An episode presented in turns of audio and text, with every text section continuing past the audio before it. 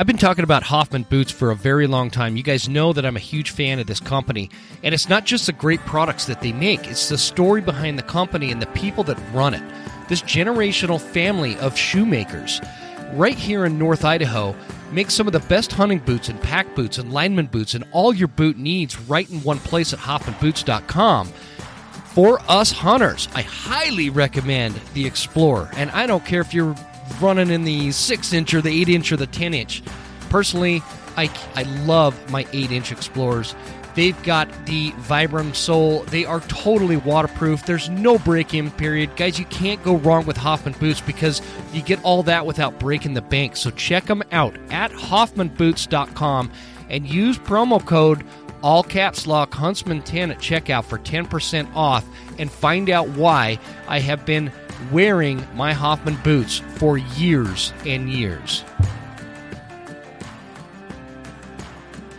Don't be one of those people that have it in their mind that Savage Arms is the same firearms that your grandpa was running around with 40 years ago.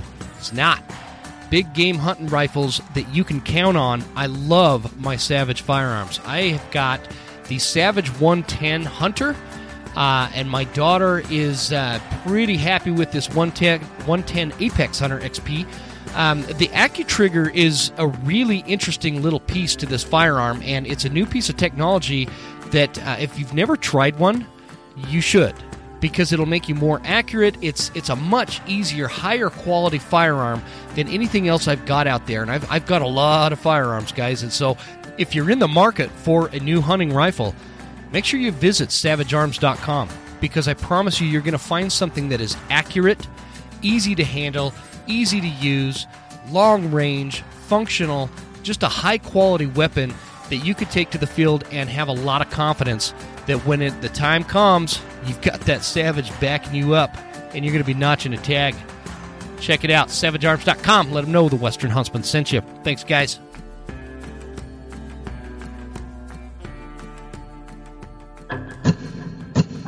There exists a threat, from anti-hunting groups to politicians trying to give our land away, and we won't stand for it. Those vast western landscapes provide the space for our wildlife to thrive, and a place for hunters and anglers to fuel the fire that sparks their soul. In this show, we share our love of hunting, fishing, and conservation. Here, we provide the foundation to meet these threats through passion and the grit of the American outdoorsman. Welcome to the Western Huntsman Podcast.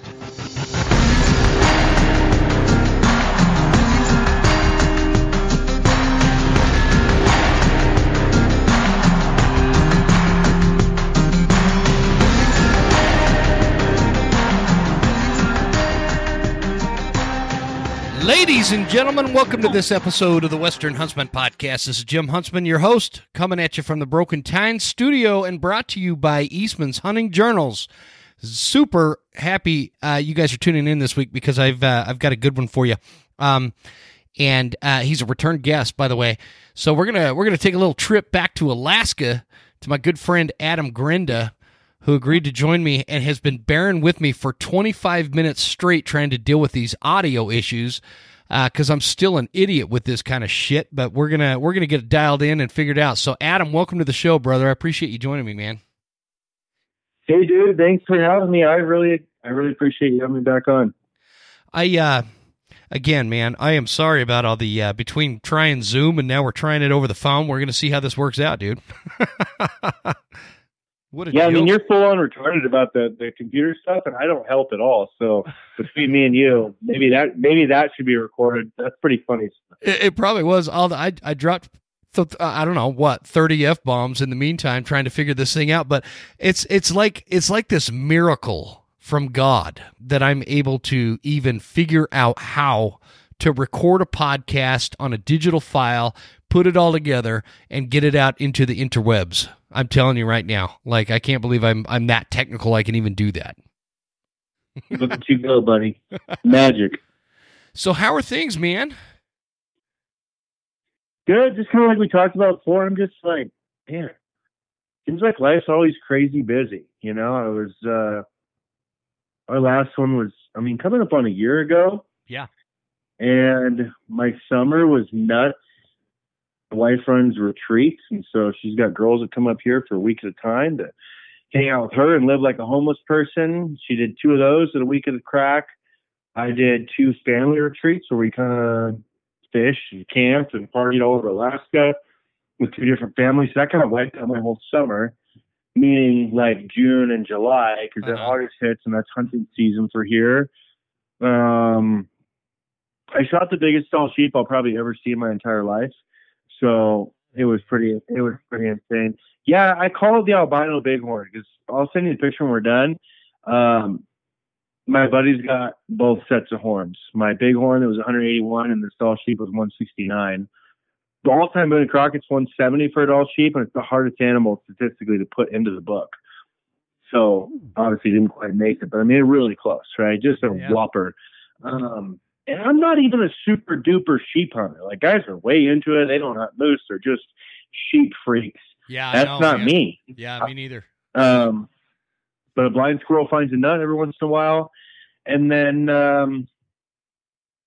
it was awesome. Started out moose season with my daughter wanting to go. And I feel kind of like a shitty dad. And my kid, Dad, I want to go and get a moose. And it's like, that's like your 7-year-old saying, let's go elk hunt in North Idaho. Like, that's going to suck, right? I want to start out a little slow with something that's, I mean, we would be successful, but like it hurts. It hurts a lot. So I could start with a caribou or a black bear, but my oldest daughter, Julia, wanted to get a moose. I'm like, okay, let's go. We got a short 2-day window for it's going to get windy. I hate going when it's windy because I just worry. And long story short, shoots a 73-inch moose. Gross was like 254. I'll probably never shoot a moose that big in my life. I mean, it is gigantic. Is that the one, Adam, that I'm on your Instagram here. Is that the one where she's standing with you? You're holding that big rack up? Yeah, that big fucking colossal dinosaur. Yeah, that's that. Man, that thing is freaking... Yeah. And I know what you mean. Like, my whole season this last year was dedicated to my girls between bear and elk and deer. And so, like, my season, you know, it sucked for my end, if I'm being like selfish, but man, it was super fulfilling because I took them out and we, you know, we had a great season. The girls did. I didn't tag out shit. I killed a little buck. That was it, you know, but all year I just had the girls out. And so this year I'm trying to figure out how to balance that. How old's your daughter, man? 15. Oh, perfect. Yeah. Gosh, man, I'm going to send that. My daughter's turning 15, next month. I'm going to send this picture to her. This, of that moose. Like, check this out, because we're always threatening to move to Alaska. Here's why. Yeah, 100%. And I understand the selfish part. It's hard. We want to hunt, do stuff. We want to get our kids involved. But, yeah, it's a balancing act of doing it all, you know? And for those of you listening that don't know, what Adam's talking about when he's saying, you know, I don't want to go out when it's super windy, he's one of those crazy sons of bitches that gets in this little airplane and flies all over Alaska to hunt. And so if it's windy, that's pretty bad conditions. Yeah, you want to tell everybody about how you do that, because you land and take off and get into some crazy areas, and it's like sketchy in my mind. But I love following you to watch you do this, because it's cool. Well, it's always sketchy for a little bit. So you can't fly like a bitch. That's what I tell people. But that comes with thousands of hours of screwing up and building your skill set. And, you know, when you do something a lot, I don't care what it is, dude, you get good at it. And I fly a lot. Like, yeah. Since May 1st last year, I got a new motor in, and I'm at like 283 hours on it right now. That's a lot. May 1st. That's a shitload of time. I'll do probably 350 by May 1st. That's a lot. You know, I spent $46,000 an hour gas alone last year. So that, when you mix a high performance airplane that's really souped up, it's got all the good shit on it, and then you take a guy that's got thousands of hours, and you're taking the optimal performance of the machine and the optimal performance of a pilot, and you pick the right weather scenario, you can go to places that are pretty good. And I mean, the airplane, with no wind, I can land and take off 200 feet. If it's blowing 10 or 15 miles an hour, it's like 100 feet. Yeah. That typically, there's not much stuff in it. You know, you got to put weight in there to get moose out and different things like that. But yeah, there's, long story short, I live in Alaska. There's no roads up here. There's 3 roads. Some are really big. there's not a lot of access anywhere. So the whole idea of like hunting out of a truck, that doesn't happen. Like I'm in an airplane 300 to 400 hours a year. I'm in a vehicle maybe 100. So I'm very comfortable being in that tiny little Super Cub. It's my office, and I just crawl in there, and I'm right at home, and I just, you know, put some Katy Perry on or one of your podcasts, and I just start cruising a couple hundred feet above the ground and go party. You know what? And what I like about having you on, man, and talking to you is like, this is not what you grew up doing. You grew up in my neck of the woods in North Idaho. Now, I don't know if you know this, dude, but since we talked last time, I actually ended up moving about 10 minutes down the road, and I'm in Montana now. We got a hell of a deal on a homestead, and the lady we bought it from grew up on a homestead in Alaska.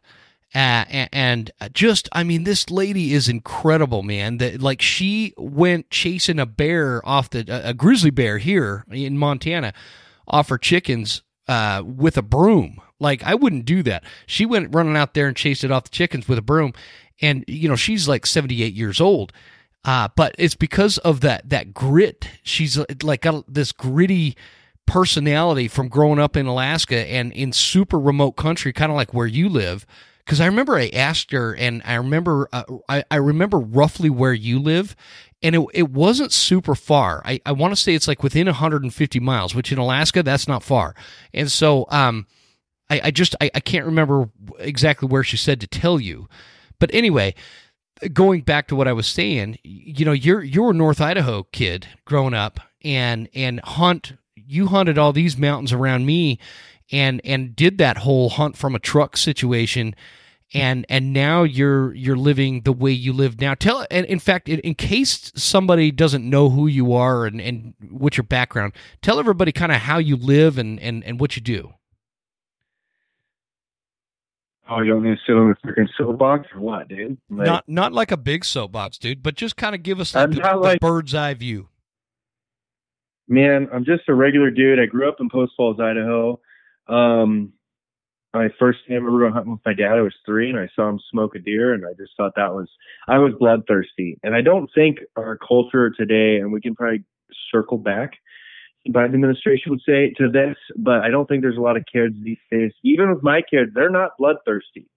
Like when it was a question to me and my dad, like, do you want to go? And I was like, I couldn't put my shit on fast enough. 3 a.m, wake up, I'll be in the truck ready to roll. Yeah. You know, hunting or fishing. Unfortunately, my kids really don't have that. So I was bloodthirsty at a young age, got a truck in high school, had a job, and bagging groceries, Albertsons over in Liberty Lake, and just enough to buy gas that's before like phones. I had like a flip phone, but I mean, you had to have a Forest Service map and know how to read a map or you're going to get lost. Oh yeah. And I drove everywhere over North Idaho, like the Bunco, the Coeur d'Alene, 4th of July Pass, all that stuff, all that to Bonners, just exploring. It was so cool to have wheels and do that and learn stuff. And we had a lot of gated roads and country, but North Idaho sucks to hunt, dude. I'll just tell you right now, it's awful. Because hunting, you have to see the animal to get it. North Idaho is a lot of timber. And everyone's like, oh, it's really pretty. Yeah, it's great and pretty when you drive in. There's a lot of trees. There's a shitload of trees. But those trees hide a lot of animals. So it's difficult. Yeah, very. Love to fish, like a ton. I would sit out at Hauser Lake with power bait. And my dad's like, dude, you need to come home. It's been 12 hours. And I kind of got it in through a guy my dad knew to go up and work in Alaska when I was 17. I was a little camp helper dude, and I got my foot in Alaska, and I came back and I said, man, I want to be a bush pilot in my next life. My dad's like, you could still do that. I took an intro flight of how to fly airplanes where they throw you in the left seat of a little Cessna 172, and I was pretty good at it. A lot of shit going on, but it's pretty good. And then 9 months later, I have a flight instructor rating, a commercial pilot's license, a float plane rating, and I'm going back to Alaska to guide, and over the next I don't know. That was when I was 18. Over the next couple of years, I just started to build experience as a fishing guide, and then I was a pilot for flying float planes out of really high-end resorts, lodges, air taxi work, flying all over the state, and then working in North Dakota, oil field in Williston, when I wasn't flying in Alaska, and then a federal job came up in King Salmon, so I went to work for the National Park Service.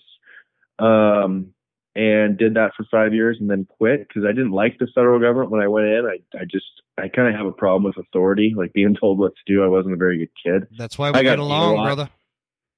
yeah, I just get beat a lot. And the thought of having a boss just never really sat right with me.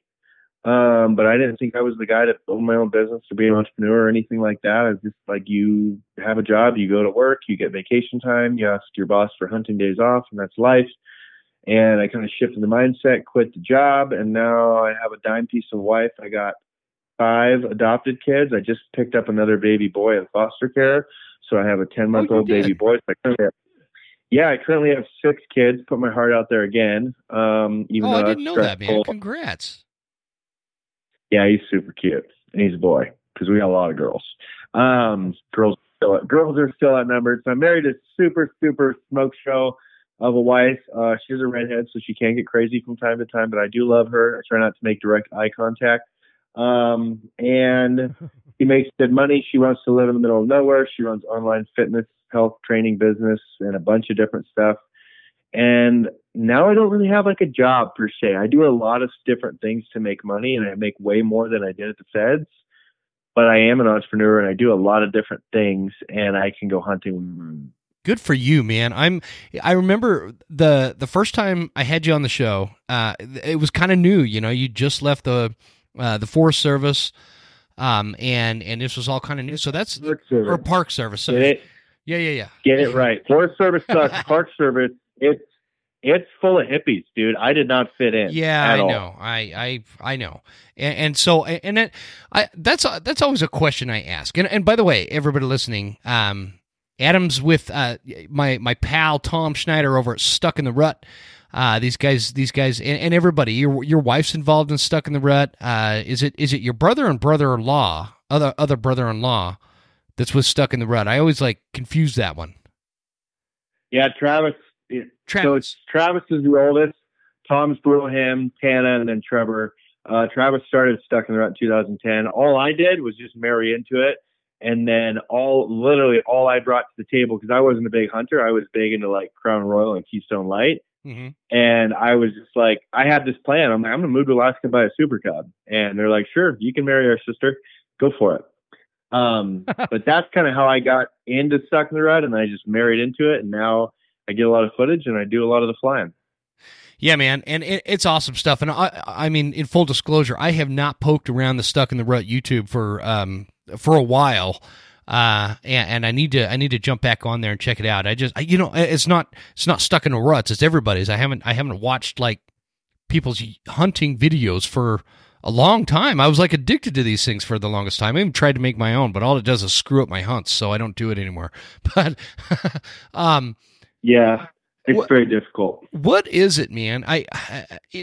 Like, without getting super philosophical, what is it about like dudes like you and I'm the same way as you are. Maybe we didn't know we had this entrepreneur mindset. All we knew is we kind of had authority problems. And like, what is it about guys like us, where that comes from? Because I'm not even going to go there at this point, because I'm working on another thing with that particular person. But like, I had a boss that would call me incessantly and bitch me out on my voicemail because I didn't change my voicemail to say the company name. And that was it for me, dude. Like I was done. Nope. Not working for anybody. No, nobody calls me and tells me how my voicemail has to sound. You know what I mean? And I don't know do you ever think about like, where does that come from? Because I've always been this way. Are you still doing the roof thing, though? The roof estimates? Yeah, so I basically work for myself now. I started my own company, and I do that. I've been doing it for a while, but I haven't made it like super well known. Just because I was, you know, it's complicated. Let me put it to you that way. But yeah, no, I work for myself basically. Okay. Okay. So to answer the question, I don't know. I was a 3-year-old kid. My dad would say, "Don't go kick the dog." I'd walk over there, look at my dad, smile, kick the dog. I knew my ass was getting beat. I'm like, I'm going to do what I want to do. So I think my wife calls that stubbornness. She also does some personality tests. I don't know if they're called like Enneagram. She's like, "Oh, I'm an Enneagram, whatever," and they associate a number. But I just explained this to a kid, because the kid looked at my Instagram, and I try to get back to people on Instagram. I want to, if people actually take the time to write me something, I want to get back to them. Don't send me a fucking reel. I'm not going to watch it. I know, right? But, I get a bunch of those. I got hundreds of them, and I have to click on it just to get it out of the notification thing out of, on my DMs. Yeah, sorry to get too petty there, but yeah, some kid asked me, "Dude, you have a killer life and stuff like this." How I do? I sent a few voice memos, but what I started with is my dad raised me to like the saying of like, "There's a big difference between talking and doing." And everyone runs their mouth and says, "Oh, I'm going to move to Alaska," or "Oh, I'm going to go moose hunting," or "I'm going to buy a Super Cub and learn to fly it." I'm like, dude, I sure hope you do, right? But it's a lot easier to sit here and run your mouth and tell me you're going to do all this shit to actually pony up, get scared. It's scary learning how to fly an airplane. You can easily kill yourself any moment. When that's when you're learning, right? I mean, I guess anytime you could die, but it's like running a chainsaw with no experience. Like, this is a fatal tool. Kill yourself in a Chevy learning how to drive. You know, it's yeah, totally. Yeah. Just real steep learning curve in an airplane.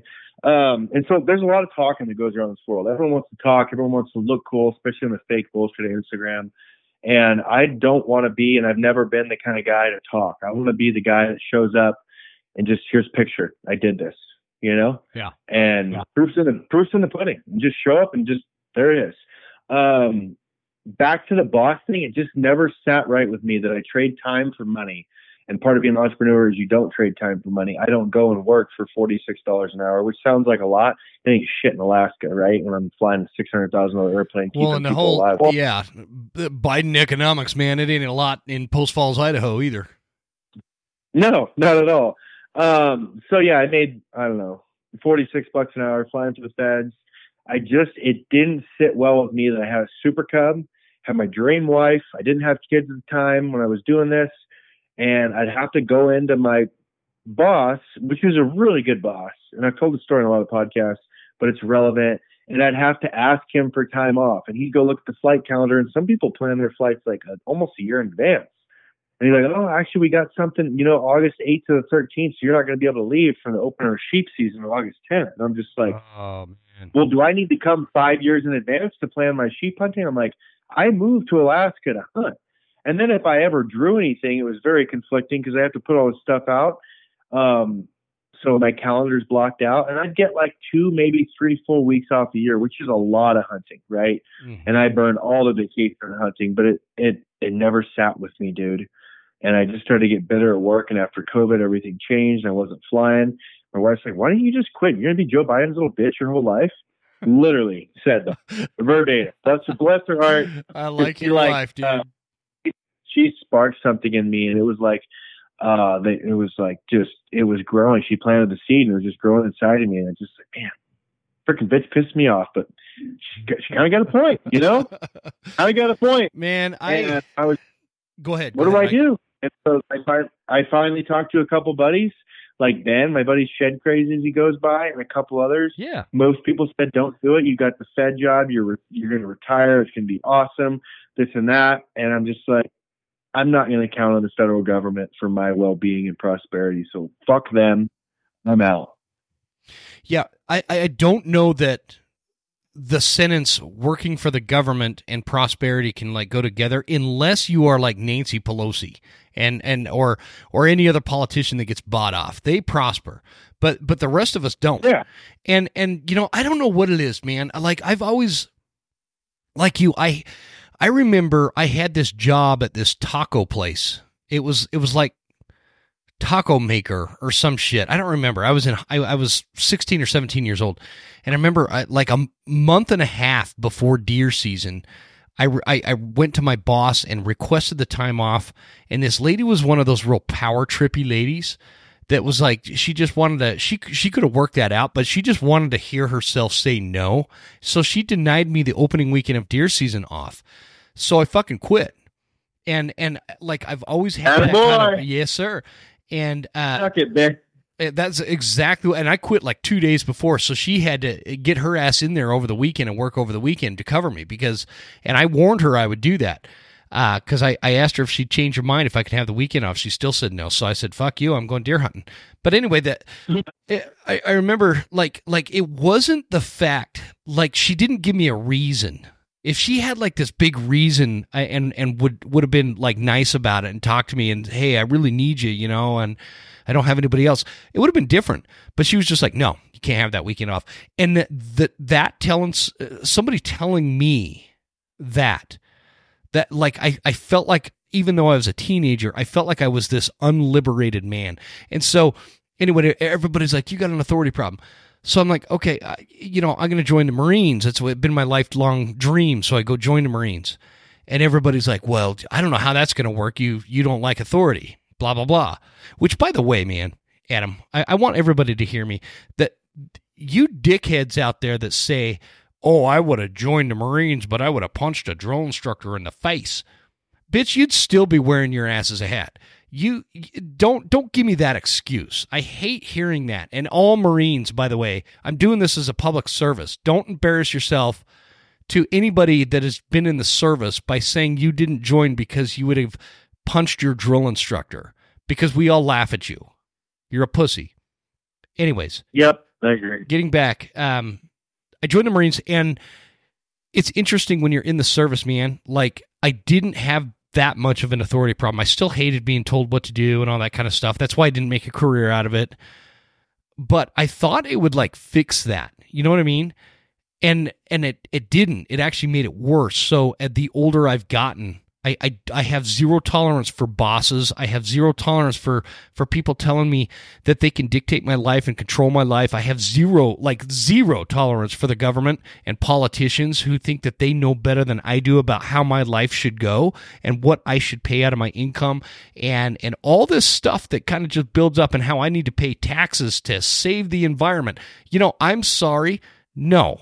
I'm not gonna pay taxes because you think you're gonna take that money and pay for like Ukraine or illegal immigrants, and that's somehow saving the environment. Kiss my ass. You can tell I'm pretty fired up tonight. Taxation is theft. That's a plug from my buddy Jordan Curry in North Idaho. It's true. Taxation is theft. What'd you say his name was? Jordan Curry. Went to high school with him. He's a MMA fighter. It sounds like he got back into MMA fighting. Yeah, I think he did some real estate, some Airbnbs and stuff, but yeah, that's like, I'm pretty sure he's got it as like a tramp stamp, like taxation is theft. And my wife said it the other day, because we're currently doing taxes, and it's just like, it is. Man, do I need to buy an airplane for taxation, a write-off? Or what? Yeah, seriously, taxation is theft, man. And like, I wouldn't care if everybody paid like an equal amount, you know, like a little amount. Not everybody pays. Like, I get almost a 40% chunk taken out of my ass, man. And I am sorry. That is ludicrous. That is freaking stinking ludicrous. There's no excuse for it. And I see the way the government spends my tax dollars, and they think that I'm supposed to be okay with that? Like, anyway, we're going down a total. I was the guy spending those tax dollars, and that's what didn't really, it finally was like the end of the line for me at the Fed. Well, yeah, but I saw how much money was wasted. That is what taxes are for, though, to pay our Forest Service employees, to pay our parks employees, to pay all these federal services that actually serve the community in a positive way, not to pay some EPA agent $80 grand a year to go tell a farmer what field he can or can't plow, or how much rainwater he can collect. And instead, our tax money goes to, did you know, I don't even know, I'm just going to quote it. I get fired up, man, and I'm fired up tonight for some reason. Probably because it's Friday night. But, like, did you know that we've had more illegal immigrants cross our border in the last 90 days than the entirety of the population of the state of Wyoming? Chew on that for a minute. Like, who's paying for that? Who's paying for that? And that's what they're taxing us for. That kind of stuff and these bullshit prerogatives that the government comes up to that we're paying for to find out if bullfrogs in Mississippi get horny over a certain sound. I'm sorry. I'm just, man, I'm so over it. I'm just over it, dude. Yeah. Anyway, let's. Yeah, I agree. I don't know how we got down that freaking rabbit hole. I think you originally started talking to me about like hunting in Alaska, like how I go about getting from point A to point B, and then I start flying. That's how we roll on the Western Huntsman, man. Sorry about that. Yeah. I'm a no-notes kind of guy. I just did another podcast last week, and that's what I said. I'm like, dude, I'm no-notes. But anyways, yeah, there's minimal roads in Alaska. Got a Super Cub. I fly myself in. I'm not an outfitter. I'm not a guide. I'm not an air taxi. I'm not a transporter. No, you can't go with me, so don't ask. I take really close friends of mine, which is a very, very small circle, and family and my kids. And that is a priority. My kids are number one priority, and they want to go with me more and stuff. But yeah, I had a killer hunting season. I'm trapping right now. So the airplane's on skis, which are straight skis. And basically just a big snowboard that straps onto the axle and has a couple cables that limit the travel, and they're kick ass. It sucks to maneuver on the ground. It sucks to turn around. They don't have any brakes. There's not any good like cushion to them, like those big Tundra tires I ride. But you can land places you'd never land ever because it's frozen swamp and lakes and all kinds of stuff. And I'm trapping right now, and it's like 41 degrees and raining, and our snow is melting off my airstrip. Oh, man, really? Very, very so you guys are going through that too, huh? Yeah, and where I live is like kind of a temperate climate in Alaska, southwest Alaska, and so it happens. I got some little snow coming Saturday, and then I'm going to go check my traps, I think, Sunday. And, yeah, I think we'll probably get some more snow in March. I try not to panic. I've taken off, like, on wet morning dew on the freaking grass before with these snowboards and just laid a whip to it and give her the onion, and she'll go. And then I came back, picked up all my traps, picked up a shitload of wolverine, and landed on the grass. And, yeah, that was a little interesting, but it made it work, you know. But I've always wondered, Adam, when, like, you look at those, what do you call those, the skis? Yeah. So when you attach those, because I just assume it's like this thing where it's like my tractor attachments. I have all these tractor attachments. I pull some pins and I you know, swap something out. Is that what it's like on a plane? You just kind of swap those out, right? And you mentioned, go ahead. Pretty much you have a gear leg that comes down. It looks like an A-arm off a rig, right? Uh-huh. And then it's got an 1.5-inch diameter axle that's like 6 inches long. And the end of that is threaded, and it's got a hole through it for like a castle nut that you run a cotter key through, you know, because any pivoting action isn't going to have a solid nut. It's going to have a cotter key because that is allowed to let that only have so much torque and to still pivot and roll. So basically, you lift the airplane up when I got to hoist some hanger with a lifting bar, and you spin that axle nut off. You pull the tire off. The ski is basically 18 inches wide by 6 feet long, metal, and then it's got that UHMW 1/4-inch like plastic on the bottom, you know, really tough stuff. Yeah. And all countersunk screws, and you just slip that. It's got a hole through a little pedestal that comes up right in the middle. It's all just one piece of aluminum.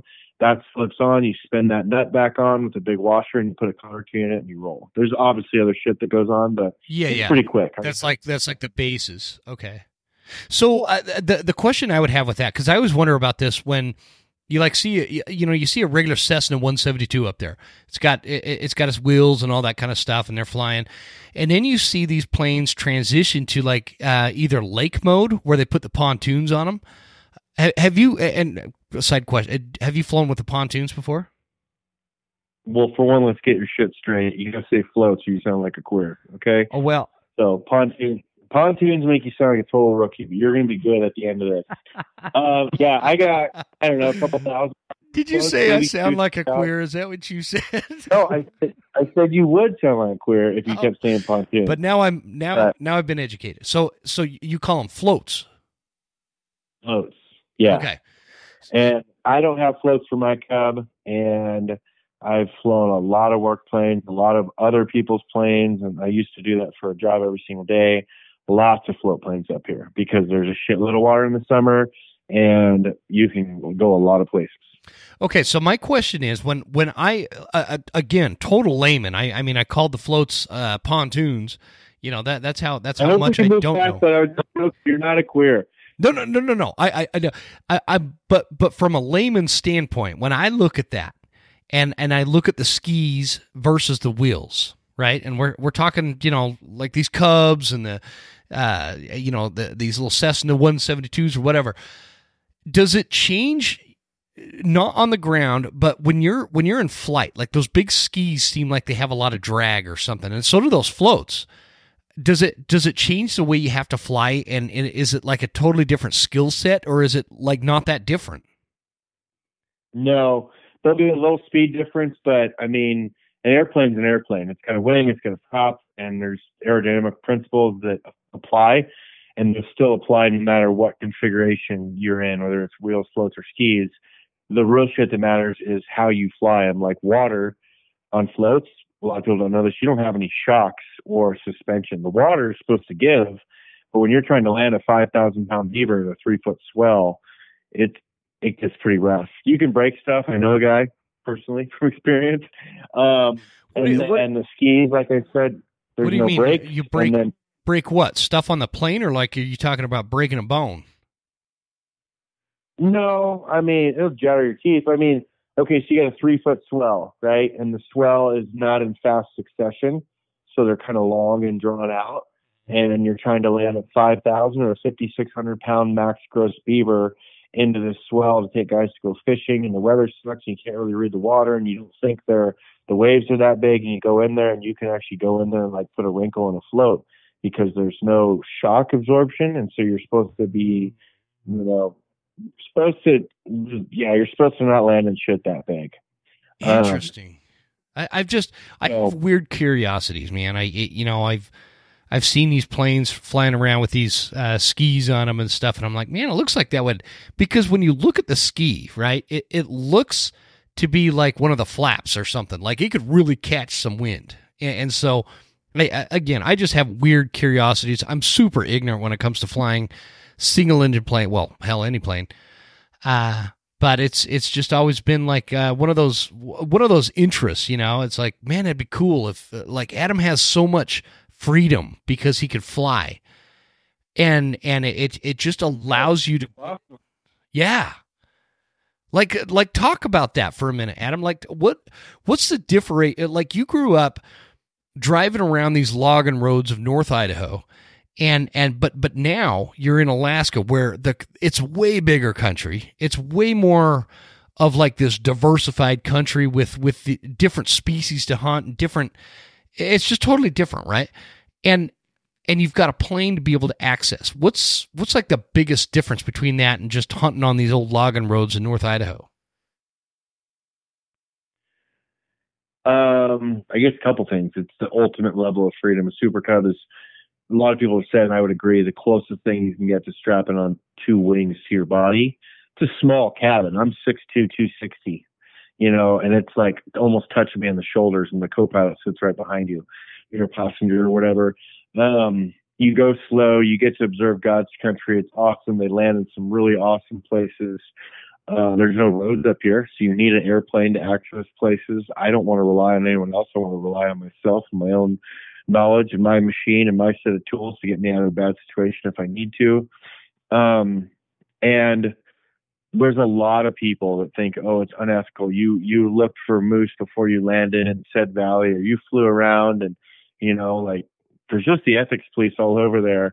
And Alaska's so big.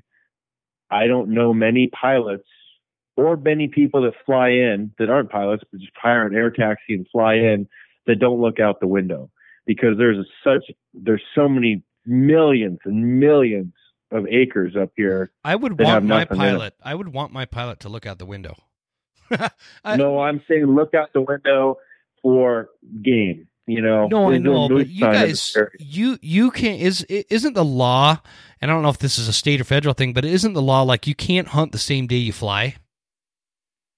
Oh yeah, that's a law, and I've had people accuse me I don't do that. I'm like, man, they call it the same day airborne rule. If I same day airborne moose, because that's what I've gotten before from people, I would have a couple 80-inchers, okay, but I don't. It's not worth it. It's a coward move. I think it doesn't give the animal a fair chance. These are guys saying, oh, you flew into a drainage and you looked around and you saw there was bull moose in there, then you landed and you hunted for a week, and you may have shot one the next day. That rarely happens. It's hard, really hard. Moose move a lot, just like elk. And, so it allows you to have an aerial perspective to put yourself in the game-rich environments. I don't hunt where there's not game and there's not sign, right? If I go and there's no tracks, there's no, like in a shallow lake that's 2 feet deep, you can see where the moose have walked across in the last 6 months. If there's no fresh moose tracks walking across that, or there's no moose sign or like cows around in this creek drainage, and I'm looking up on the hills and I don't see any fresh shed out bulls, and it's like 7 o'clock at night, it's like, well, why would I hunt here?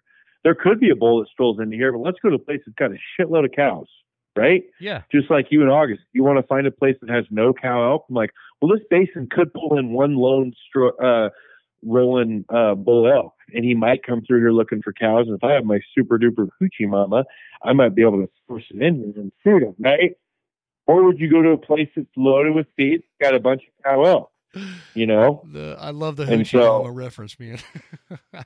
We've all used them, right? I know. I know. Yeah. I spent way too much time. My cousin Andrew dropped one on a mountain one time. We were hunting. This is years ago. It's way too much time going back to that mountain to try to find that damn hoochie mama. Yeah. But so, in retrospect, the airplane, it makes you feel super, super free. I can leave. Like, I'm going to go Sunday when the weather's good. I'm going to go check my traps. I'm going to fly around. I don't have anyone else to go with, so I'm going on by myself. I might take a kid. I might take my wife. I'm going to bring a bunch of gas. I have tools. I have two negative 60 sleeping bags and a tent and an axe and a shovel if we get stuck, if we have to build a cabin and start the whole forest on fire to stay alive till someone picks us up. You're totally relying on yourself, and I just love it, man. It's raw. It's the real deal. And it's especially trapping. Trapping's hard ass work, dude. Even with an airplane, I worked my balls off to maybe lose $2,000 every year. You know, like last year I sold a bunch of dude.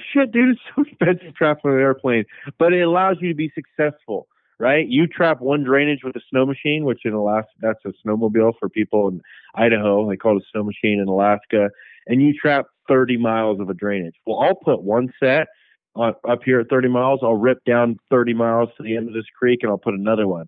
And then I'll fly 40 miles to another drainage, right? And then I'll put a couple more there. And then I'll go to another drainage. So I got all these different things going.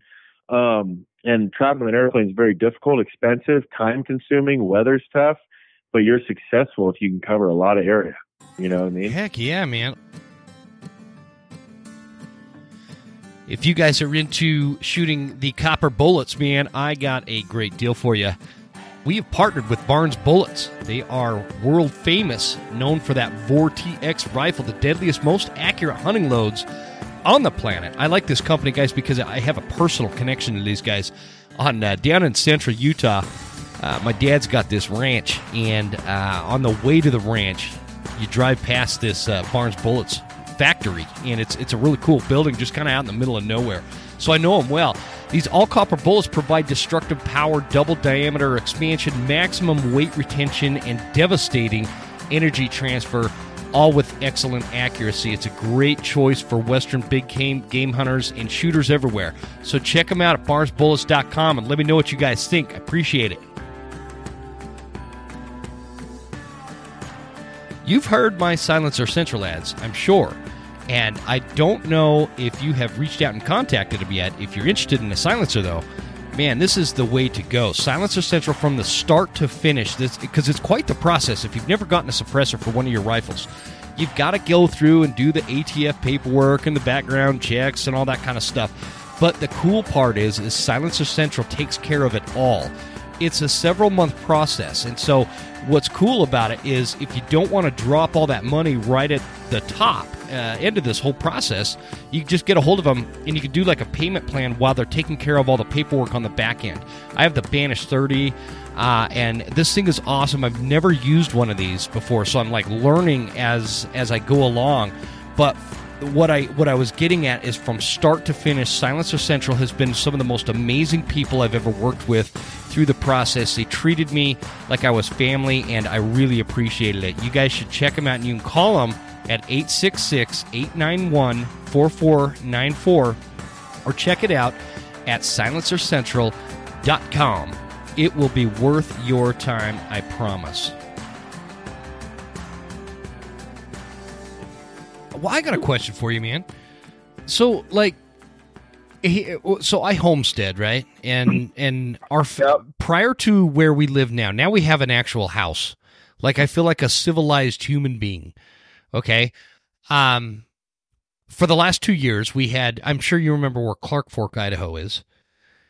We had a little homestead going on over there where we were living in a fifth wheel, and like weather was a big deal. I watched the weather like a hawk. I was just like obsessed with the weather reports going on, blah, blah, blah. And I can't tell you how many times I wanted to blacken the eye of the weatherman. And just like, I don't understand, and I'm no meteorologist, right? I'm not a weatherman, but I don't understand how somebody could be so wildly inaccurate with their job and still have a job. So my question to you is where it's even more critical, because I watched weather to make sure. I wanted to know if I was going to get frost on the garden. I wanted to know if I was going to have to spend the next day plowing the driveway. I wanted to know all these things. How much propane did I need? All that kind of stuff. It's kind of like life or death for you in a plane. Does it happen where you get like surprised by the weather, where you see one thing and then it's like completely different by the time you get up in the sky?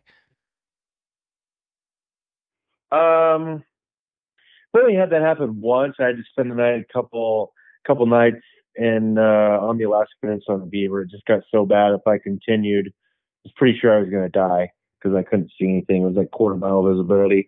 But especially now, like older days, sorry to get on a soapbox, dude. I really hate the term bush pilot. The real bush pilots are dead, or they're like 85, 90 years old.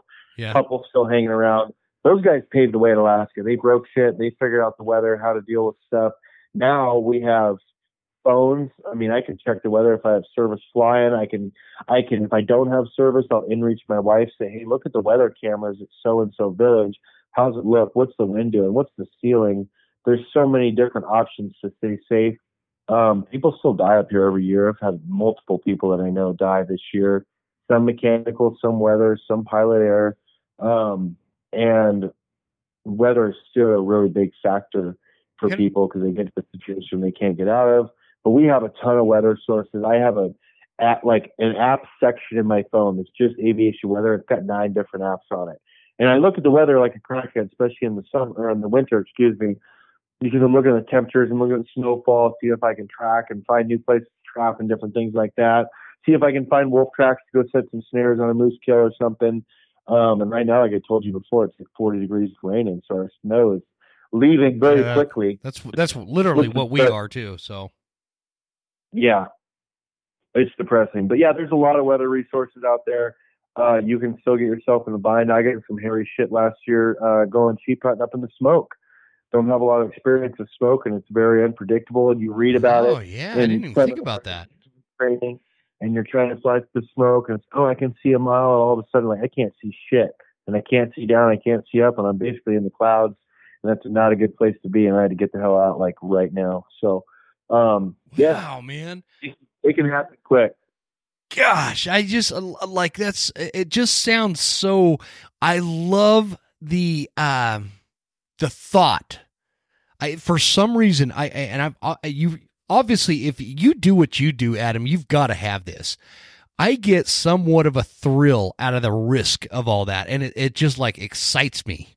It's like why I joined the Marines and stuff like that, you know, and not just the Marines. I joined the infantry. You know, we're jumping out of helicopters and doing all sorts of crazy shit. So I just like that kind of stuff. It just excites me.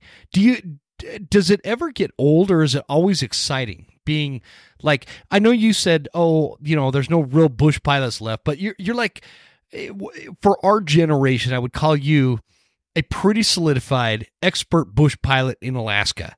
Does that ever get old? Not really, dude. You know, like I said, I make pretty good money. My wife makes pretty good money. I got really healthy kids. Don't have a job, and I can leave and go hunting or fly whenever I want to.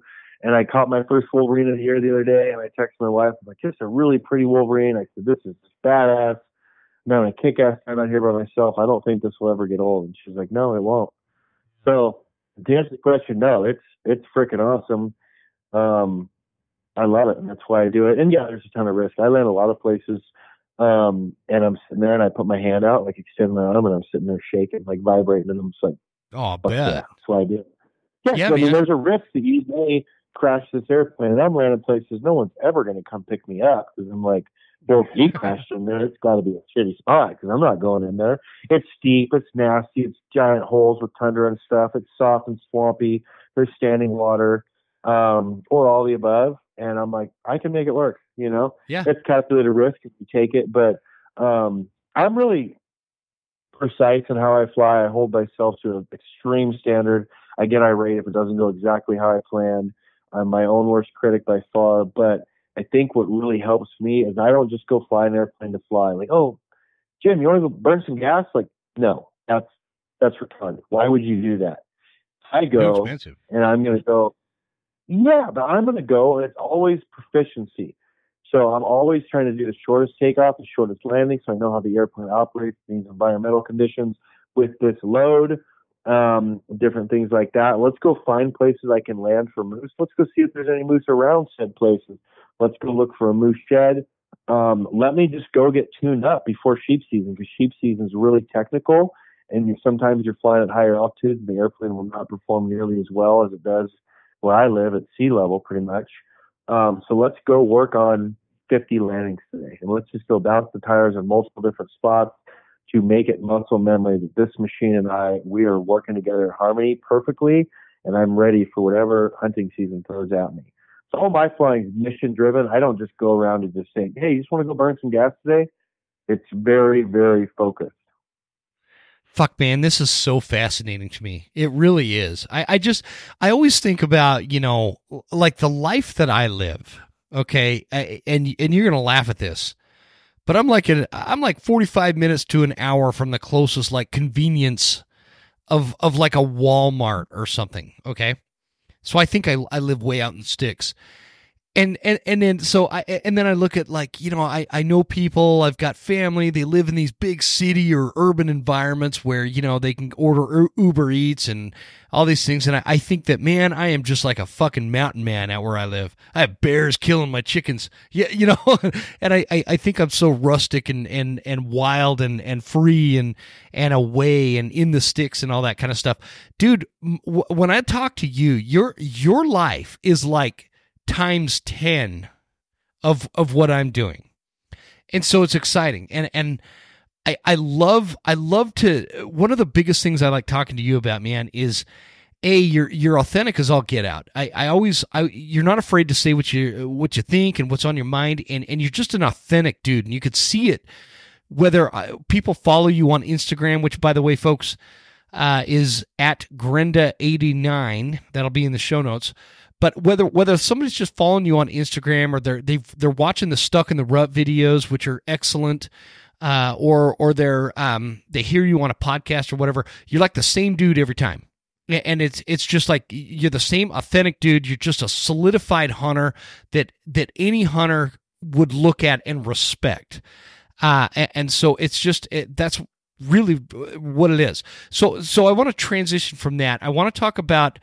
You mentioned before I hit record the dick bone movement, and we talked about the dick bone last time you were on the show, but I think that it's like it's transformed into maybe what you're referring to as a movement or a something else other than, I think back then it was like you were just kind of doing really good, you know, you'd make these dick bones, and it was like fun, right?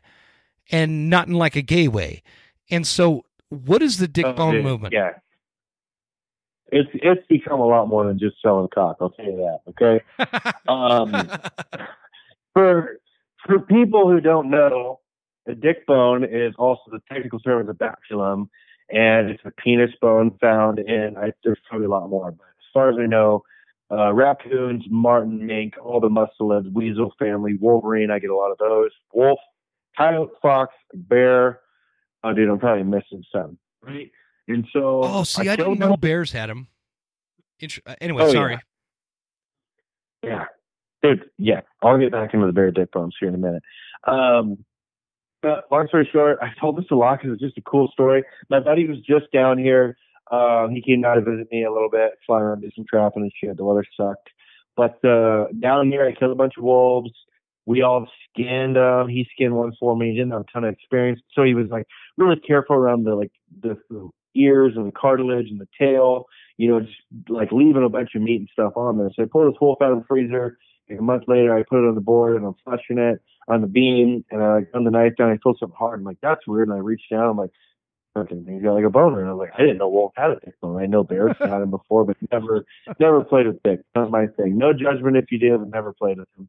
And so I cut this thing out, put it on Instagram. Right? It's a joke. It's a little joke. Just being a bastard. A lot of I remember that. I remember when you posted that. Instagram's fake, dude. It's just all freaking bullshit reality. And I try to be real on there. When people meet me, it's like, oh, there's hope. There's actually real people in the world that aren't fake as hell when you meet them. But it was a total joke, just a gag, right? And I put it on them. Like, "Funny sick bastard wants to bid on this." And, like, within an hour, I had a bid from a buddy for like $105, but I had a bunch of bids for like 80 or 90 or 100, right? So it wasn't just a one-off. And so I sold a dick, a 5-inch bone that's about a quarter inch by quarter inch by about 5 inches, 5 1/4. Anything over that, you're tucking Boone and Crockett. Okay, that's a club right there. Wait. You cut out when you said that. Anything over what would be like a Boone and Crockett? Anything over 5 1/4 is like a Boone and Crockett. Oh, gotcha. Okay. Wow. That's a hog, you know.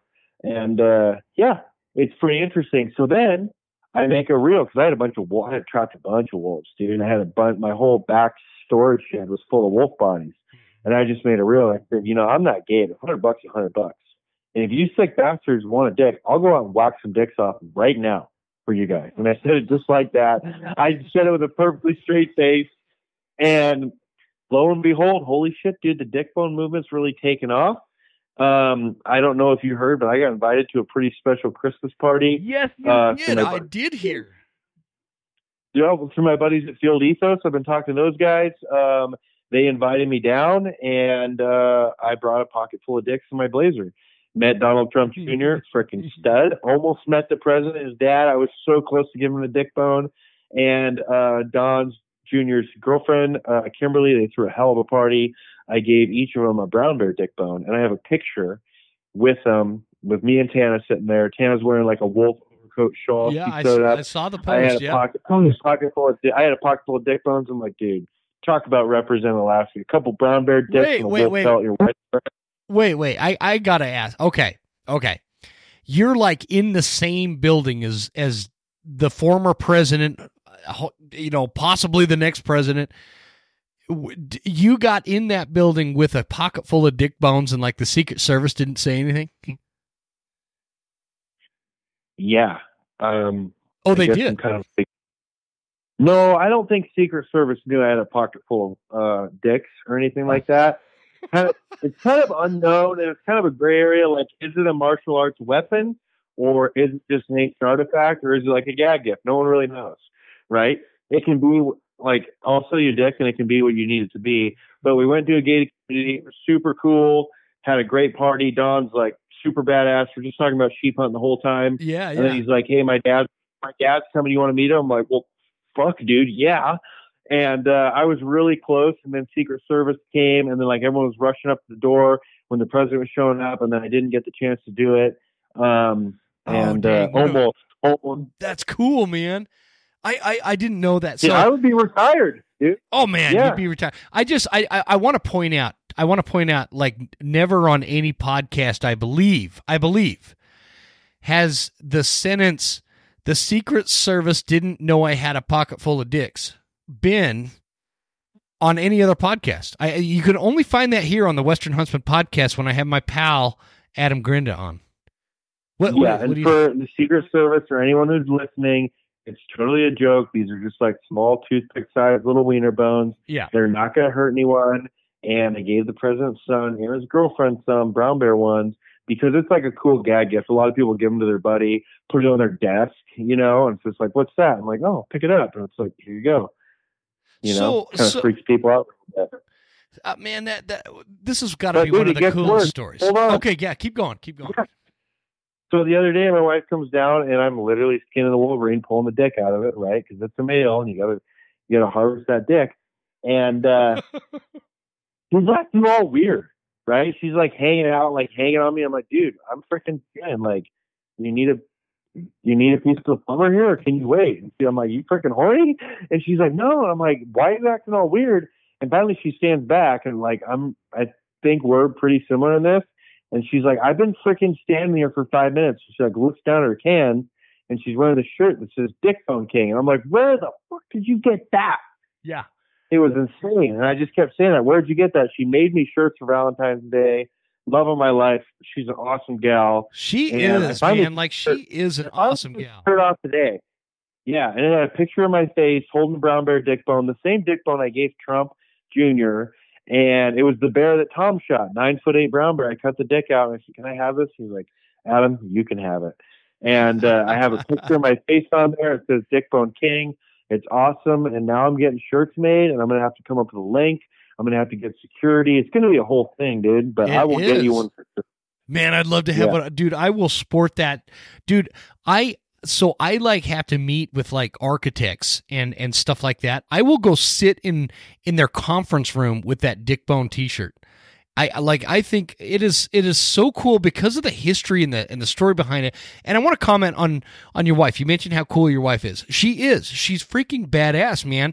Like, she's super supportive, and you support her, and you guys have this great connection where and she's bringing like ladies up and teaching about the wilds of Alaska, and you're going like, I just sometimes I get envious of your guys' lifestyle, because my wife would love that. My problem is, man, I don't want to deal with the winters in Alaska, but it sounds like they're not that bad with what you're doing now. And so... it's rough. I mean, yeah, my wife takes these girls out. Yeah, you know, and I got to be the superhero, and I got to go drop them pizza and ice cream and throw it out of the airplane window so these girls can catch it. And you know what's so hard? Like, but last they're year, out there on their own in the wild with the grizzlies and with the brown. You know, it's crazy. Yeah, but I dropped them fresh pizza, and I dropped one of those Yeti loadout boxes, and I threw it out of an airplane, and I had it full of Skittles, and I said, "Ladies, taste the rainbow. XOXO, love Dick Bone."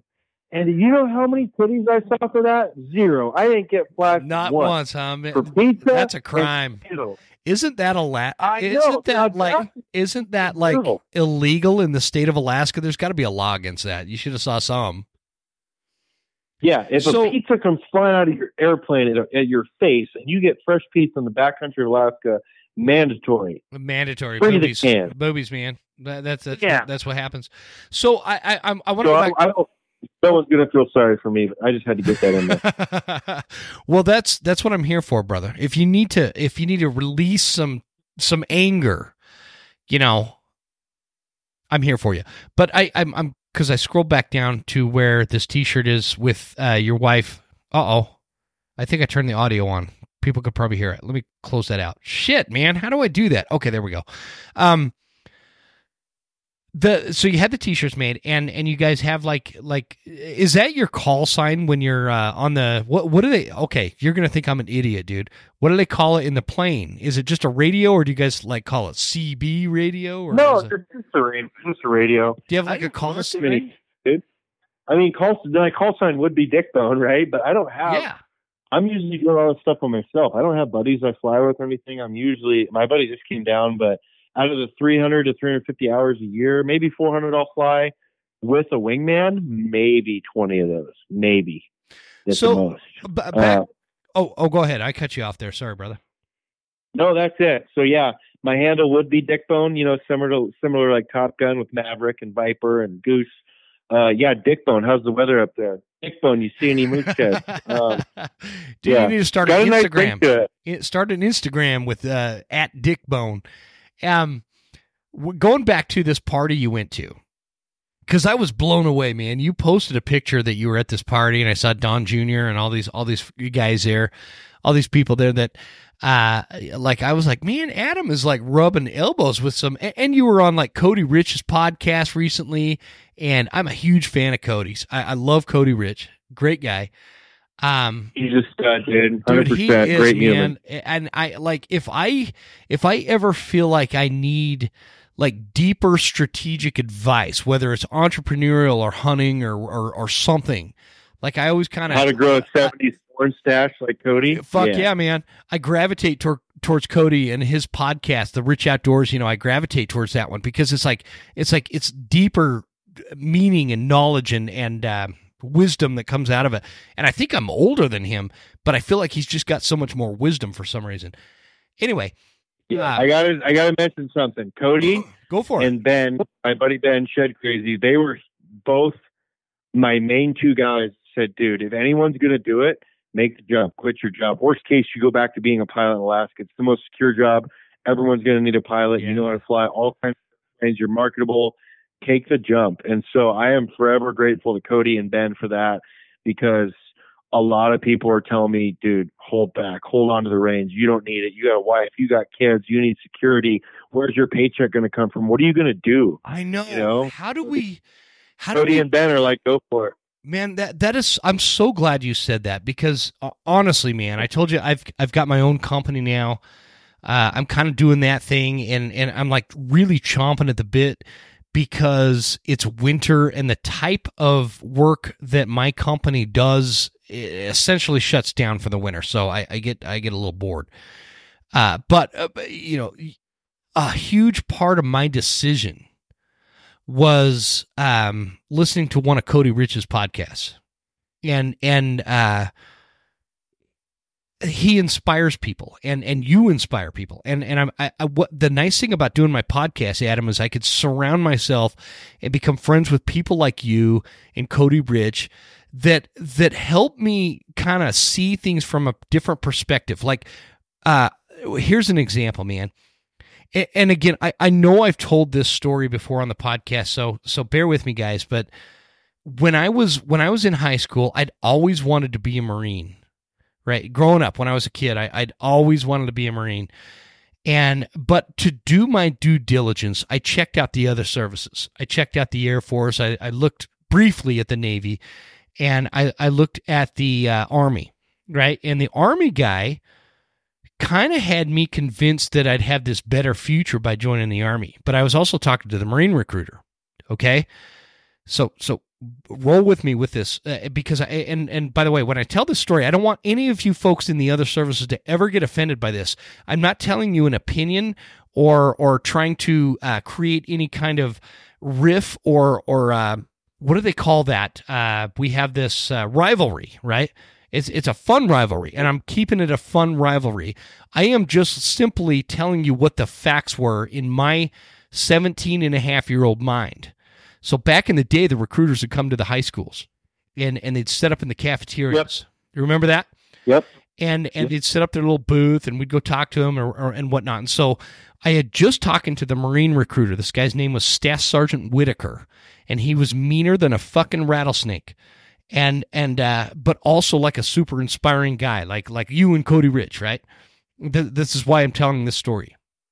So the Army guy one day sets up this table in our high school cafeteria, and his name was like Sergeant or Tech Sergeant Johnson or some shit. Whatever, Army ranks are totally different than in the Marines, so I don't know.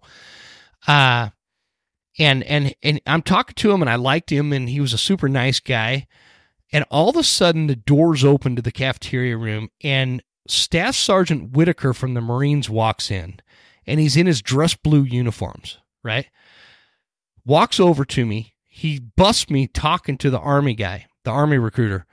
And again, reminder, I was just in talking to Staff Sergeant Whitaker like 2 days before this whole event took place. And he walks up to me, and as loud as he can, so the whole cafeteria hears it, looks at me and says, "What are you doing talking to this guy, Huntsman? I know you're not a pussy." Right? Again, I don't want any of my Army guys listening to this to take offense to this. I'm just reporting what happened. Yeah, it's not a dick bone, guys. Don't take it so hard. Yeah, don't take it so hard. Just relax, because I have a lot of respect for all services, and I'm not trying to create any kind of, angry hatred riff or anything between the services. I've been to a couple of wars. I understand the value of all of them. Okay. I am just reporting to you as a 17-year-old kid what that did to me. He didn't care who hurt him, and he didn't care that the army guy was standing there. He didn't care if he offended me. That's what he said to me. And by the end of that week, I was enlisted in the Marines in the delayed entry program to go to boot camp the following year. Okay, so what I'm trying to highlight is it was like this big influence, right? And these big life altering influences. And I just want to point out Cody kind of had that same life altering influence on me to go out on my own and start my own company, because I'm sick of working for other people. And I feel like he's done that for a lot of people. And here you are, except for me. Right. And yeah. You're living your best life selling dick bone t-shirts as part of your fucking entrepreneurship, and you're killing it, man. What do you say to that? Thank you, Cody. I asked him, dude, what am I doing with my life? I got my dream job. I got my dream girl. I got kids. It's secure. I get 2 to 3 weeks off vacation. My wife lets me hunt whenever I want. I got a cool boss.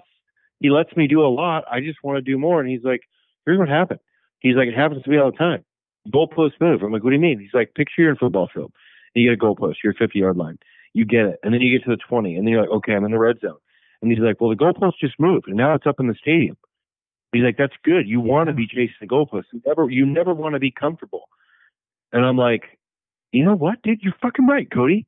I have lost my balls working for the federal government. I have turned into a frickin' pussy, right? Yeah. Because yeah. I've become a worthless sack of shit who doesn't work hard, who came from North Dakota, who wanted to work hard, who got reprimanded for working hard, who said, hey, I haven't worked 40 hours this week. What do I do? They're like, well, you need to show that you worked 40 hours. And I didn't do shit. I sat in the motel room and I waited for the trainer to call me so we could go fly 1 hour of an 8-hour day. I haven't worked 8 hours. What am I supposed to do? I work for you. I'm on salary, but I haven't done anything. Well, just show. They couldn't say, hey, lie. Show that you worked 8 hours, but you didn't do shit today, and you were sitting on standby. And I just lost all my sauce, pretty much. Yeah. And Cody's like, dude, you're getting it back. This is you, and your goalpost has moved. You thought this was it. This isn't it for you, bro. And he's like, it's probably going to move again. Happens to me all the time. And once I could see that and visualize, I'm like, dude, Cody's right. I'm here at the 5-yard line, and I'm like, my goalpost moved. I'm not staring here. I'm not nobody's bitch.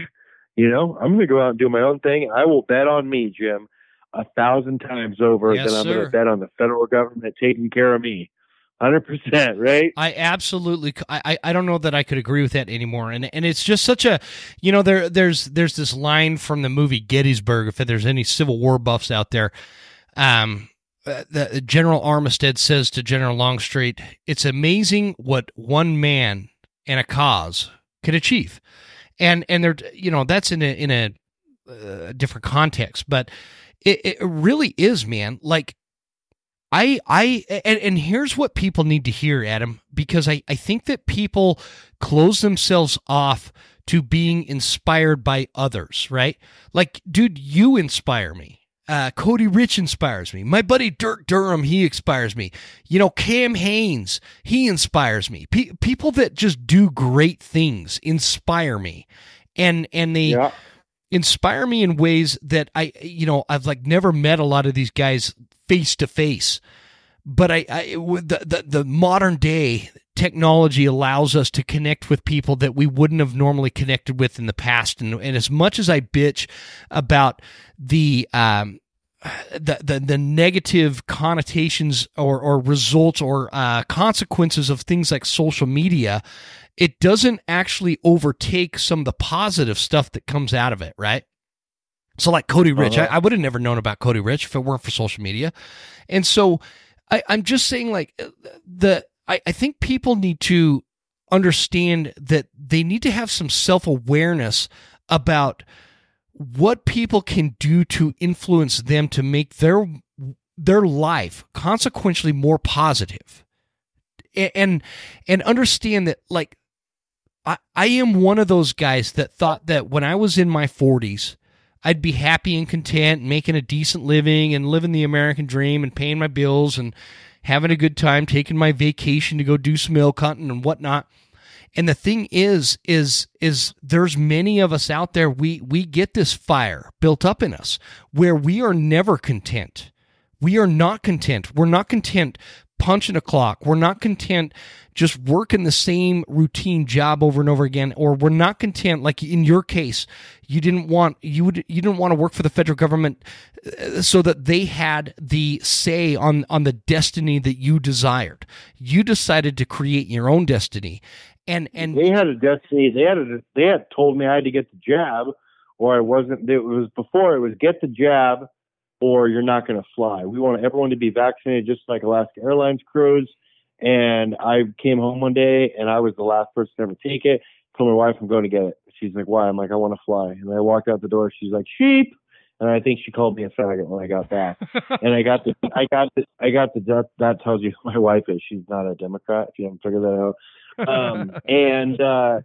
Yeah, they forced that. They forced a lot of stuff on me, and I just didn't want any more control over my life to be had with someone else. I wanted to call the shots, you know? And that's exactly it. And so many people go through their life and they get to like retirement age and beyond.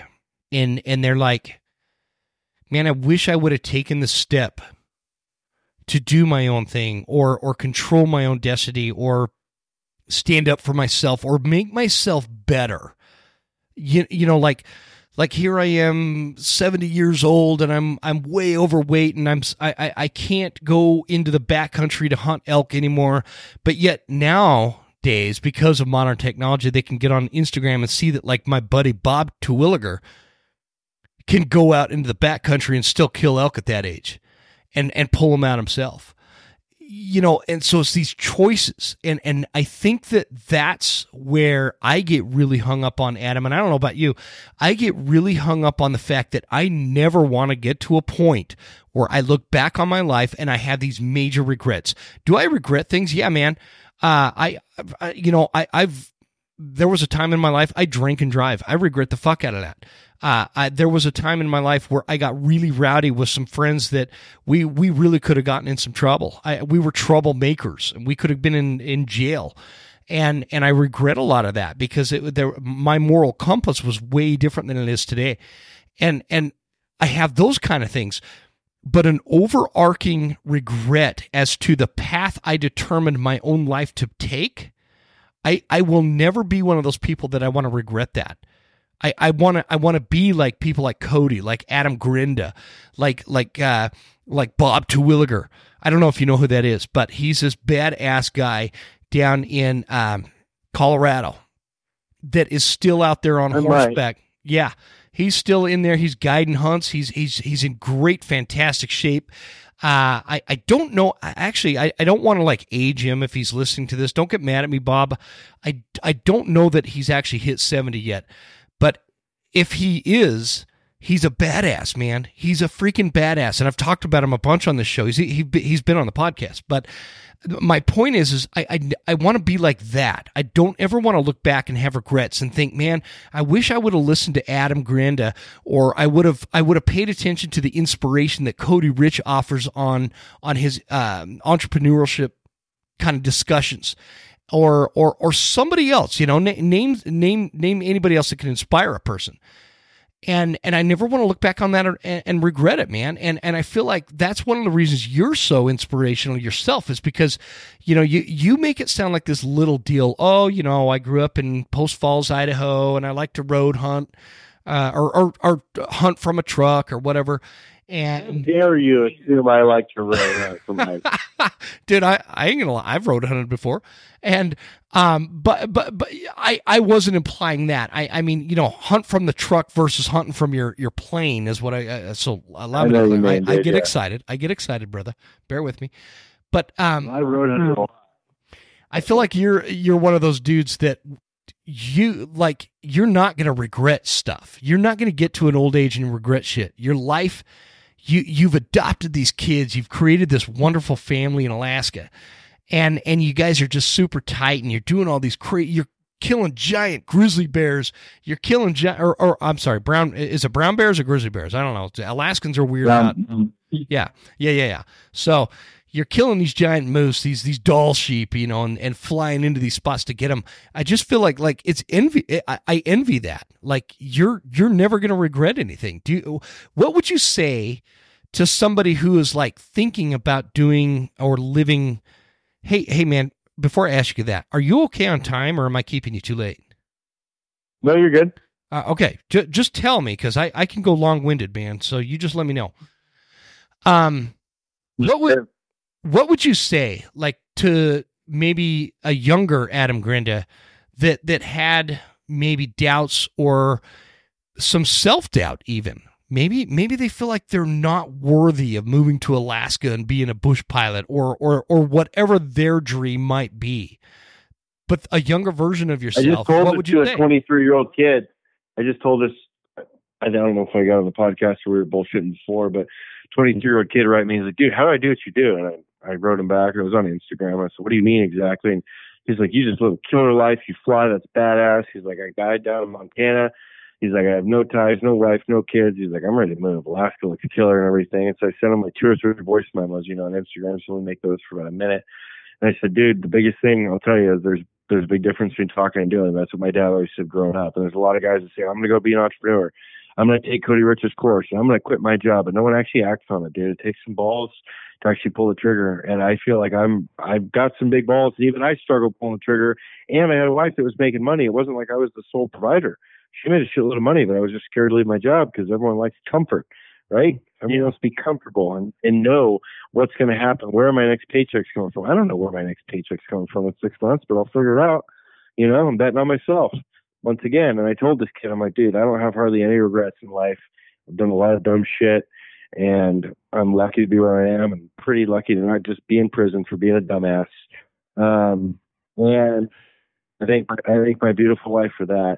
And I said, "But one regret I do have is not moving to Alaska sooner." It's like, "You're young, you can get up here." And I said, "Airplane unlocks a lot of places, but you kind of got to start young. If you're going to be good and really good, you got to start young and you got to do it a lot. You got to go hard and fast with the flying thing.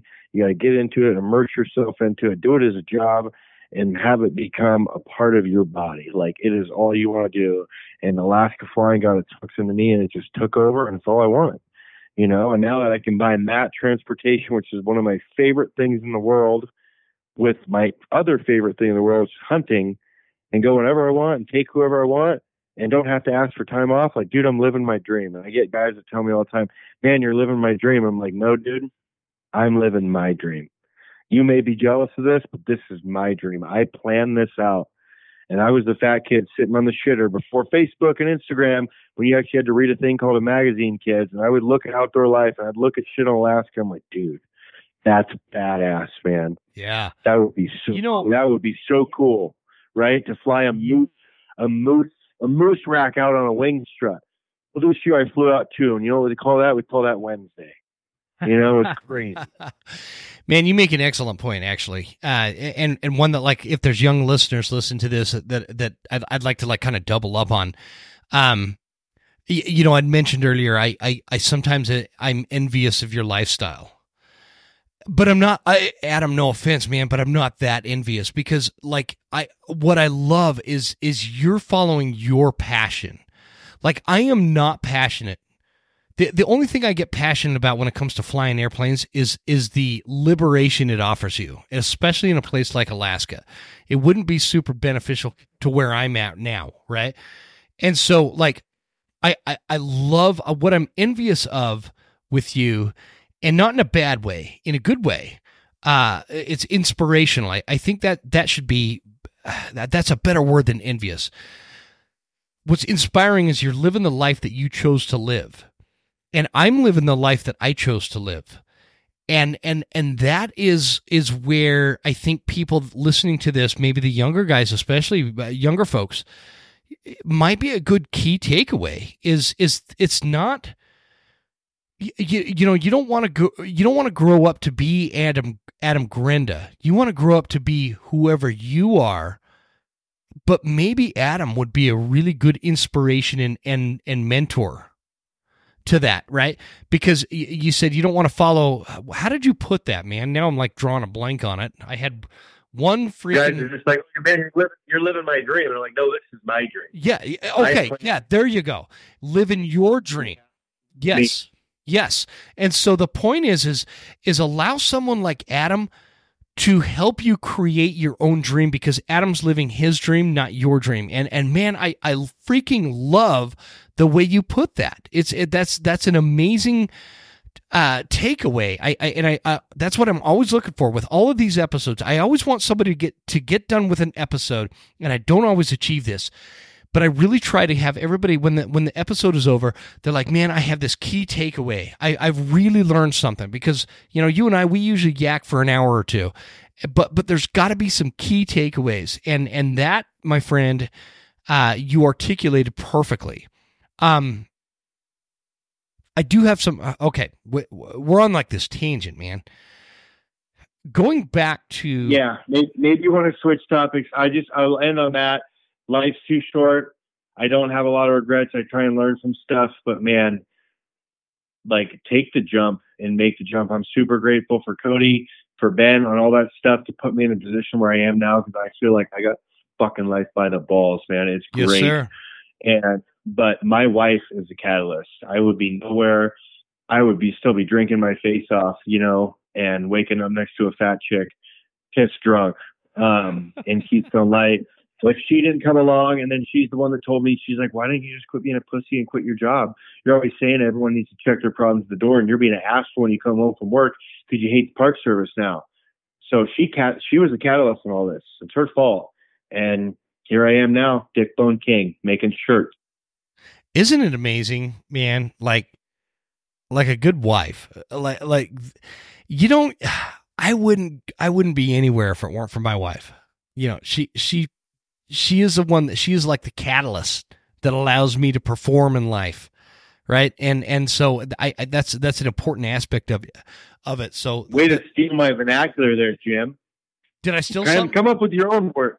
Yeah. Oh, I think she's the catalyst. You just copy me right off the bat, dude. That's what I do, man. I plagiarize. Okay, though. I'm here to plagiarize. It made you sound really good. Have you seen the Cockbone t-shirt that I just came out with?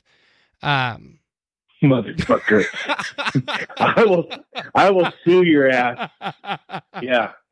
No, but it's true, man. It's true. For you young dudes listening out there, don't rush that choice. Don't rush that choice. You find the right one. Yep. It's exponential, as you know. It's exponential if you get a good one. If you get a bad one, it's exponentially sour. How fast you can wreck your life and suck your soul. I have seen great men fall to a sour wife. I say it that way because I'm a man, and I know you know that side of it, but I don't see it the other way around as much. Like I just don't. I don't see it the other way around. Like women seem to be a little bit more independent. Like men rely on their wives, I feel like, more than women rely on their husbands, if that makes sense. And I'm talking about from a perspective of pursuing your life's passions and creating your own destiny. You need the support of your wife. And so if you rush that decision, you make the wrong choice with the wrong woman. I'm talking to the young man out there. It could really fuck your future up. And so pay attention to that. Maybe we should do an episode on that sometime. But anyway, getting back to the dick bone thing, man. You kind of sparked some questions when we're talking. You met Don Jr. and you got to hang out with him. Did you give him a dick bone, by the way? Yeah, I already told you. I gave him and his girlfriend a dick bone. Oh, I thought you said, okay, hold on. Because I remember, you got to bear with me, man. I'm in the middle of a giant remodel and I feel like it's messing with my mind and I don't remember shit. What's he like? Like Don Jr. What is, like, tell me a little bit about that a little bit more. I wanted to dig into that and then we got sidetracked. Just like me and you, he could sit around a campfire and bullshit. The guy from Field Ethos invited me. His wife got sick, so he couldn't go. And so I'm literally going to this party. I didn't know anyone. No, I knew one guy from Walther, and then I knew Aaron Davidson from Gunworks, and they were there. So I was talking to a few people. But it's weird rolling up to a house. And I looked at my wife. I'm like, so we're definitely the poorest people here, like 100%. And she's like, oh yeah, right. And I am in a freaking blazer and jeans and cowboy boots. It's like 85 degrees in Florida, sweating my balls off. Was it at Mar-a-Lago or was it somewhere else? No, somewhere else. And top secret, bro. And not that top secret. But anyways, went. It was super cool. And eventually met Don. He's super busy. And I just asked him, I was like, he kept coming back to his bullshit about sheep hunting. He just loved talking about sheep and hunting in Alaska and cubs. And he's like, dude, I just love what you're doing. I'm like, do you know who the fuck I am? And he's like, oh, yeah, dude, I watched all your stuff and your daughter's moose. And I'm just like, wow, that's pretty badass. That's badass. But it gets better, right? He's like, hey, do you want to meet my dad? A couple of times, like, hey, do you want a drink? And I don't drink anymore. I'm like, no, I appreciate that. Do you want a cigar? And I'm like, no. And I just look at Tana when he, like, walk away because he kept getting drug away by people. And I was like, dude, President's son's asking me if I want to drink multiple times and offering me cigars. Like, that's a humble dude, right? I mean, that's a really humble guy. Just Mr. Super Popular. He loves long range shooting. Talked about cubs. We talked about Alaska, Canada, his kids hunting, our kids hunting. And I asked him, I was like, Don, do you know many people here? He's like, dude, I know like 5 people here. And there's like 400. And I'm like, really? And he's like, yeah. He's like, I would much rather just like talk about hunting and stuff like that. He's like, I got to play politics and stuff like that and make the rounds. But he's like, I love just being a freaking bum in the mountains and hunting and just sleeping in the tent and hunting sheep. And that's my passion. So like we clicked really well. And probably one of the best compliments I've ever got is when he introduced me to Kimberly, his girlfriend later on, he's like, honey, I need you to meet this guy. And she's like, look at my beard and like fondles my beard. And he's like, this is the man someday I aspire to be. Ultimate bush pilot, hunter of all things in Alaska. Yeah, he said, this is the man I aspire to be. I don't know if it was the booze talking, but dude, yeah. And if words of affirmation is your love language like it is to me, I was like, holy shit, Don. You know, pretty cool. No homo, right? Yeah. No, it's so cool, man. That's a big deal. Cool dude, man. Big deal. That's a big deal. It's always interesting, you know, like thinking about. We all know who Don Jr. is, right? I mean, like just thinking about, they always seem so not real or something. Yeah, you know, because we see him on TV and we see him on social media and some of these folks are like. Like it just always seems so not real or something. So it's interesting hearing somebody that's been there and met him in person. Maybe this is how it is. Like when I get Instagram messages like, oh, I saw you at Costco in Anchorage. I didn't want to come say hi. Like first time I laid eyes on Don Jr. Like, holy shit, that's Don Jr. And Tana's like, yeah, we're at his fucking party. And I'm just like, yeah, but that's the president's son, you know? Yeah. And like, I was like fangirling a little bit. And then you go talk to him. He's just like, hey, dude, how you doing? Man, you should be kicking ass this year. I'm like, you know who I am, bro? Like, yeah, he's been freaking kicking ass. And we have a couple mutual friends here and there. And, yeah, we're both just really into the same stuff and just cool, super cool dude. We're probably going to kill some shit somewhere down the road, you know? Well, hey, I have to take the opportunity. Like, because you're on my show, Adam, maybe Don Jr. will listen to this, and I want Don Jr. to know you should come on the Western Huntsman and talk to me, brother. I'd love to have you. Yeah. How's it for a plug? He's a busy man, dude. I know. He's a busy man. We just need Trump back in office. And if anything, dude, I would love Don to be president someday. I don't know if he will, but with how much of a hunter he is. Does he have, like, political aspirations?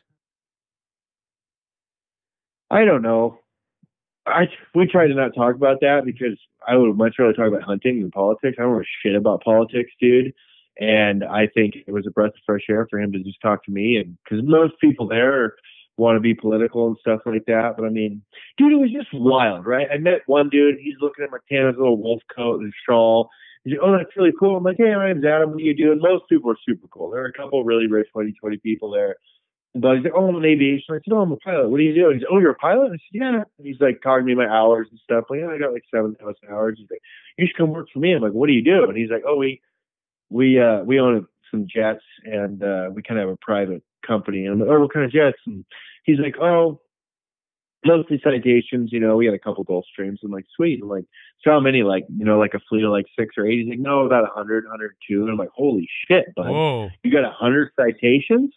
I'm like, what is this business? And he's like, well, you basically, it's an entry fee. You pay your yearly entry fee, and you're a client of ours, and we'll supply a jet and a corporate pilot, take you anywhere in the world for pleasure or business. I said, how much is business? And he's like, about 2%. And I said, okay. And I said, how much is the buy-in? He's like, $100,000. I'm like, holy shit. Goddamn. So a person gives you $100,000 as a retainer, and then they just get you, and you basically use that $100,000 as like part of your, and you just chip off that as you go to Morocco or Italy or Hong Kong or wherever you need to go for 98% pleasure flights or whatever. I'm like, holy shit. I'm like, who are your clients? And he's like, oh, about most all these people in this room. I'm just looking around and just like, dude, this is like, I am Lil Nemo here, and I am in the big ocean now. Like, I am.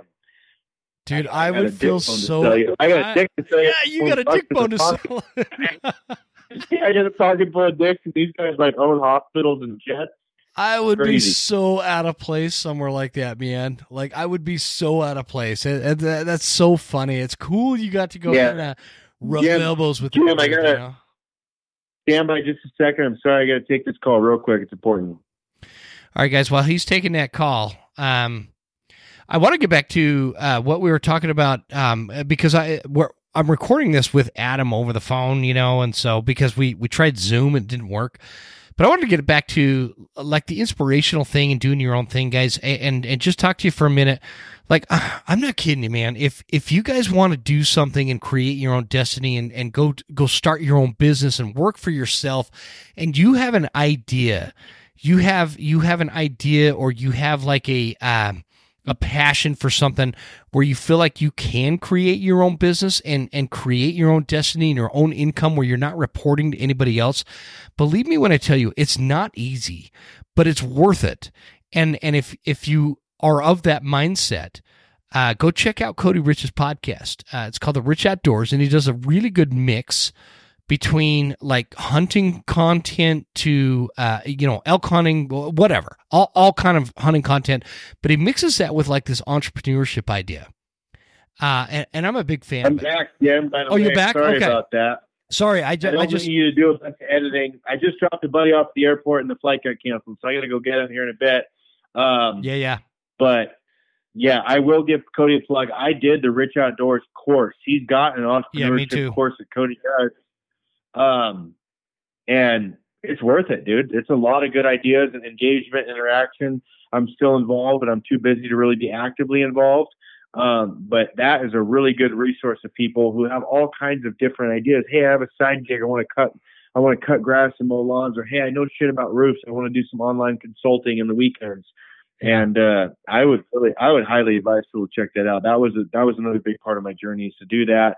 Talk to other guys, and I talk to other guys, and I'm like, dude, I got a plan here. I got shit kind of figured out compared to others. I think I can make this work, you know? Fucking, it's so great, man. I love hearing that. And by the way, dude, don't lie to me. Was that Don Jr. that called you when I had to go fill in a bunch of space there? No, I just told you it was a girl from the airlines. I dropped my buddy off, and the flight got canceled, and their phones don't work. So she said, hey, they're sitting here at the bar. Come pick up your friends. And I said, okay, I'll be there in a minute when I'm off the phone. So, all right, brother. Well, I'll let you get rolling here. I feel like, you know, Adam, we talked about doing this. I feel like we achieved kind of what my hope was out of it. And just, you're always, I just love getting you on the show, man. I'd love to get you on more often, in fact, but you know, I like it. Dude. I do a lot of podcasts, but I feel like I can be like the most real on yours. And I wish more people were. I'm not like on my high horse or whatever, but there's so many people I know personally, and I see them on social media. And I'm going to Hunt Expo. Are you going to be there this next week? Yeah, man. I'm gonna see you. We're gonna meet in person for the first time. Okay. Yeah. No, dude, your memory's getting shit with your remodel. Oh, yeah. I met you at the Wolfbank thing. The F4WM. We hung out at the table. Yeah. God, I'm sorry, man. Steve Johnson. Yeah. Steve Johnson. What, you know, he got rid of his Facebook and his Instagram. So like we text each other every once in a while, but I feel like he moved 1,000 miles away. I need him. I need to connect with him again, but we got big plans for the spring. Are you coming to any of the F4WM banquets this year? No, I'll be too busy, hopefully trapping and killing shit up here, but I am going to the Salt Lake Expo. I get there like, I'll probably show up the Expo around noon Thursday. I'm working the all-in booth there. Thursday and Saturday, Friday and Sunday, I'm going to be walking around and shit, but I'll link up with you there somewhere. You got my number, And yeah, be good to bullshit there. But yeah, I wanted to end, like, I wish more people would be transparent and real. Don't show a fake side of you, and then you know, when you meet people in public, you're a total asshole, you're a total bitch, or you're an introvert or something like that. Yeah. So many people show the best side of themselves, and I really try to show the shitty parts of life too. In Alaska, do, man. And like, you do a good job of that. Yeah, look at this ski. I hit a fucking rock today and bent my ski, so it's like, well, bummer. Way to go, Grenda. You know? Yeah. Whoops. Well, so, I'm going to hit you up, man, down in Salt Lake, because I'm going to put this episode out like right before this expo kicks off, and I'm going to hit you up. I'll be in the Eastman's / Cryptic booth, but I'll be wandering around a lot, and I'm going to come and see you. And I just, you know, you're one of my favorite people, man. I love getting you on the show. I love following you on Instagram, because I know what you're posting is real. It's authentic.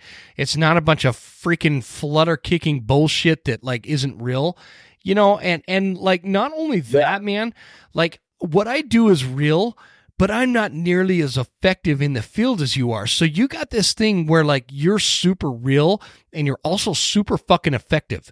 And like, it's just fun. You're just an inspiring dude, man. So, and I just want to let you know that before we kick this up. I really, you know what I mean? It.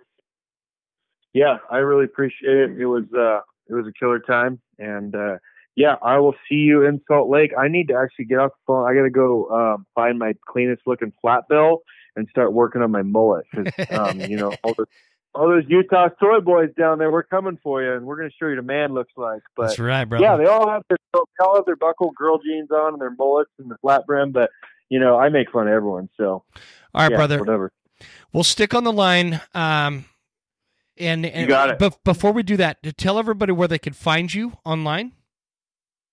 Oh, just Instagram. It's at Grenda89. You can put it in the show notes, but, yeah, I don't have the link for the t-shirt yet. That's just kind of in the infant stage, but yeah, I got like a Dickbone Enterprises, a Dickbone King, you know, we'll see. I'm thinking maybe some dick. I told Tana, what about some Dickbone sweats right across the chick's ass? This Dickbone goes here. She's like, no. And I'm like, it might sell, you know. It probably would be. So, no, that would be a great idea. I know all my buddies would buy it. Right? I'd buy one for my wife, man. So yeah, that's a great idea, man. So so everybody listening, pay attention. The Dickbone attire, if you will be available soon. And there'll be some links, but if you just follow Adam on Instagram at Grenda89.com, or I always want to say .com after that, man. I'm old school. At Grenda89. He'll keep you updated on all that information. So Adam, I really appreciate you joining me, man. Always a pleasure. I know we're going to do it again, and I can't wait to meet you again down there at the expo there. We'll have to chit-chat for a little bit, buddy. Okay, looking forward to it, man. I appreciate it. Thanks, right, dude. Thanks again. Thanks again. We'll see you. See ya.